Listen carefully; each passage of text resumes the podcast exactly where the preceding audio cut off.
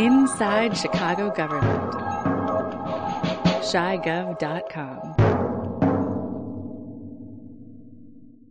Welcome to another in a series of interviews with Ben Joravsky. I'm Dave Glowacz. Ben writes on government and politics for the Chicago Reader, and he's here with me today. Welcome to the broadcast. Thank you, David. Today we're talking about two of your articles that have to do with schools Mm. that appeared in the Reader recently. The first on November 28th, 2013, titled Rahm Says the Schools Are Out of Money, but Not for Lincoln Park. Yes. You write of the announcement by Chicago Public Schools, CPS, that it would spend $18 million to build an addition at Lincoln Elementary in Lincoln Park, one of the richest neighborhoods in Chicago, you write. I didn't fact check that. Sorry. I assume somebody did. yeah. It's definitely one of them. Didn't say it was the richest. Right.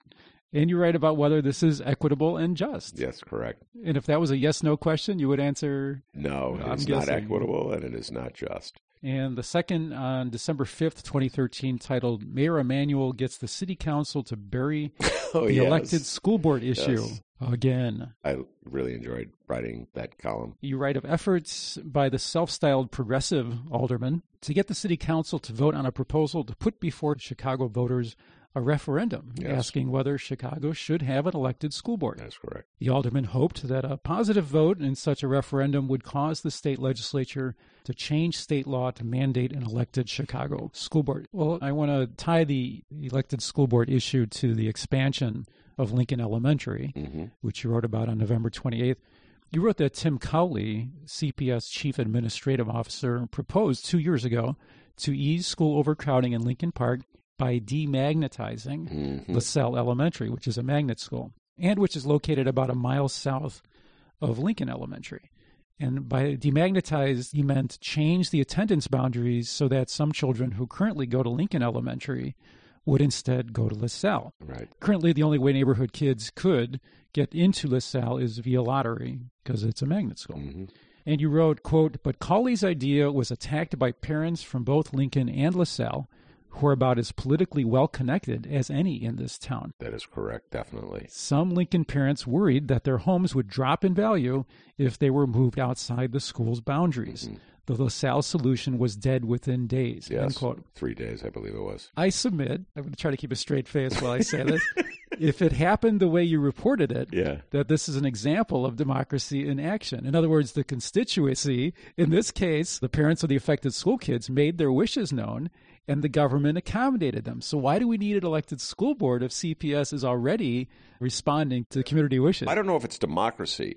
It could be plutocracy because I don't know how representative the people who didn't want to demagnetize LaSalle are of the city as a whole. If it was a democracy, we'd put it to a vote as though we were in a, uh, a small town in New England and people in the south and west sides could vote.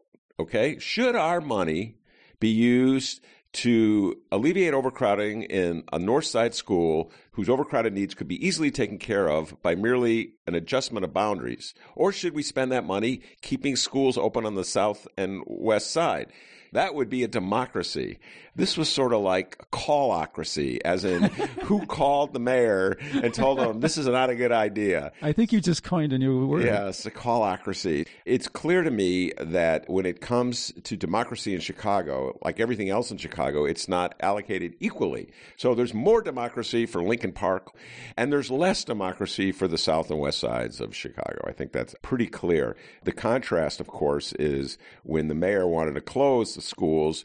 The hearing rooms, as you know, I think you actually went to a few of those hearings, filled with parents begging and pleading not to close the schools and he closed them anyway. They weren't exercising their right to callocracy. I'm sure they were calling too. It's just that It's some right calls, people. yes, not the right people were calling. Chicago is still very much a town of clout and who you know and influence, and important school educational decisions are made based on that. I don't think that's a big surprise to anyone in Chicago, but it was so blatant in this case of Little Lincoln because there's so many obvious solutions to their overcrowding policy. There's two programs in Little Lincoln right now that are not neighborhood programs exclusively. You have a French program in there, it's essentially a private school within the school, and then you have the accelerated gifted kid program in there, what I call smart school within the school. So you can move either one of those out of Little Lincoln right now to another school in the area and solve the problem. But they don't want to do that. The mayor doesn't want to do that, so it's not going to get done. Instead, we're going to spend $18 million. We'll leave it there. Ben, thanks for joining me today. Thank you, sir. Listeners, you can send us questions or suggestions via Facebook and Twitter. Search for Inside Chicago Government. I'm Dave Glowacz. Thanks for listening.